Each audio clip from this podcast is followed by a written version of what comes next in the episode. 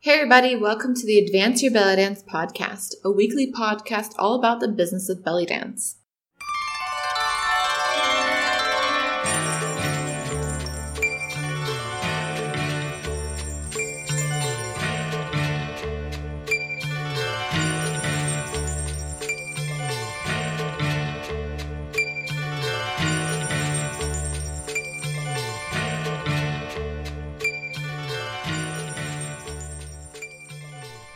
Hey everybody, it's Zana, and here's a quick note before I start this week's episode.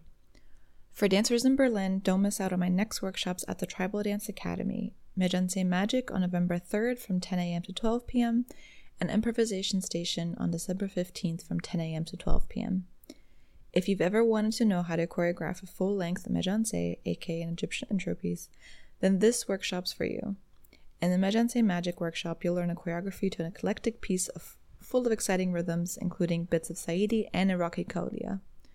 It'll also give you one of many examples of how to approach your own mergensay choreography and how to break down each section to form a full choreography.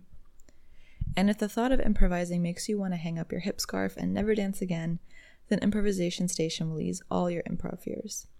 This special workshop teaches you where to start when it comes to improvisation, what to do when you get stuck so you don't freeze like a deer in the headlights, and this workshop also features some special bonus content on technique from my Delicate Details Workshop, giving you helpful and useful conscious technique practice tips. You can register today for a special discount price of only thirty-five euro per workshop at www.zana, that's Z A N A, dot dance. Now on to this week's episode. Hey everybody, it's your host Zana, and welcome to the Advance Your Belly Dance Podcast. This week we're talking about what to do if your teacher has a favorite. And this topic was actually a suggestion by someone, so thank you so much for the suggestion. And by the way, if you guys ever have any topic you want me to discuss or you want to know more about, definitely write in the Facebook group or message me, email, whatever.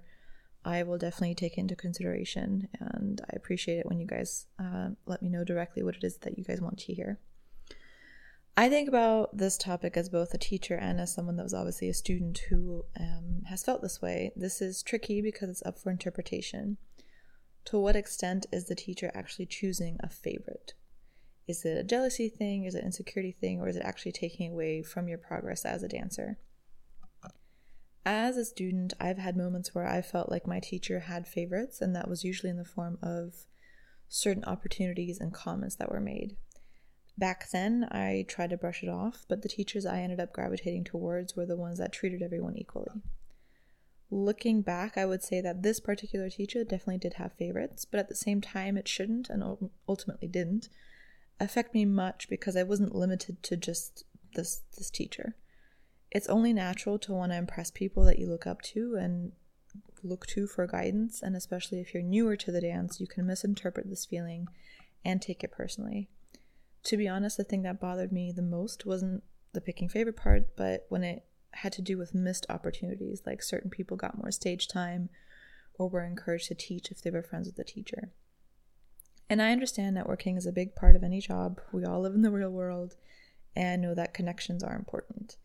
But I believe there's still a fine line, and if a teacher, um, if as a teacher you see someone that's really working hard and is asking for such opportunities, and also has the talent and skill set for them, then passing them up for one of your other students who you're closer to can send the wrong message.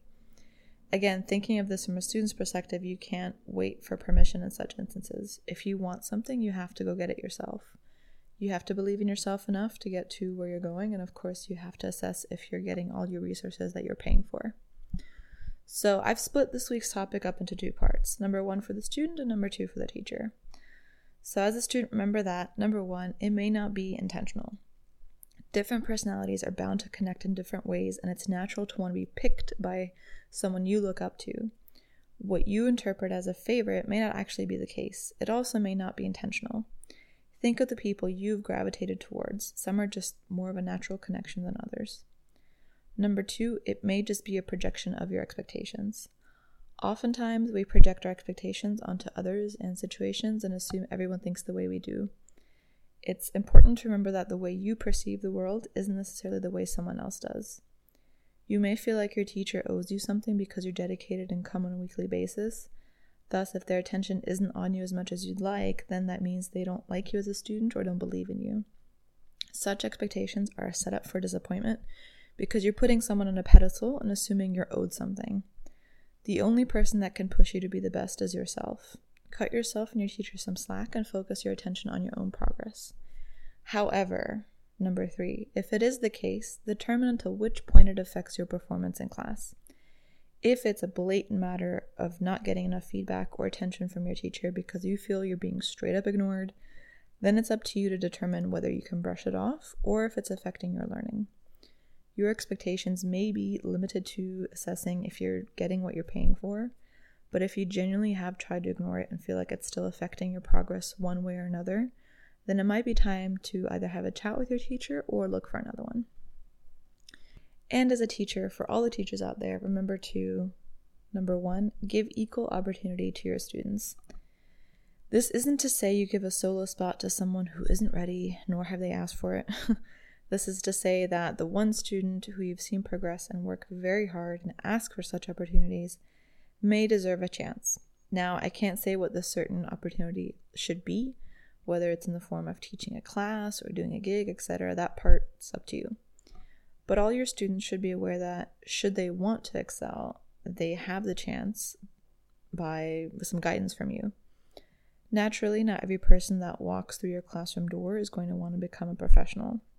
And in fact, most don't ever think about it until they've been at it for some time. I know when I first looked at belly dance classes in Orlando, I never dreamed it would be such a part of my life twelve years later. If you care about your students, then you need to make it clear that they can come to you for guidance and advice regardless of their level. Number two, know your words have power. It's normal for your students to look up to you and want to impress you. That doesn't mean you're not human and that you won't make mistakes or that you're responsible for this dynamic, but you still need to be aware of it. Making comments, for example, about anyone's body or any personal preference you may have, as far as even as a student or as a performer, um, has nothing to do with that has nothing to do with dance. Is going to be heard in a classroom full of impressionable people. Never compare a student to someone else, even if it's with good intention. You don't have to walk on eggshells, but just be aware that even from a strict business perspective, everyone in your classroom has paid equally to be there, and they all deserve your attention and feedback equally. What they choose to do with it isn't up to you, but you at least have to provide this opportunity for them to learn and grow. And number three, listen to your students. As a teacher myself, if I ever had a student who felt like I was playing favorites, I would hope they came to me directly to discuss it. If this happens, it doesn't mean it's the end of the world or that you're a bad teacher or person. It's most likely a miscommunication and misinterpretation of intentions. Listen wholeheartedly to the feedback and try to give your students the space to come to you to speak their mind. This will create a stronger connection between you and your students, making them feel good enough to come to you and giving you a chance to improve. Have you ever felt like your teacher was playing favorites? What did that look like? I want you guys to comment in the Facebook group. Thanks so much for listening. For those of you in Berlin, don't forget I only have two more workshops this year at the Tribal Dance Academy. Meghancey Magic on November third and Improvisation Station on December fifteenth. You can sign up at www.zana, that's Z A N A, slash danceartist.com forward slash workshops, or just go to www.dana, again that's D A N A, dot dance, and click where it says to learn more about the upcoming workshops. Thanks again for listening, and until next time.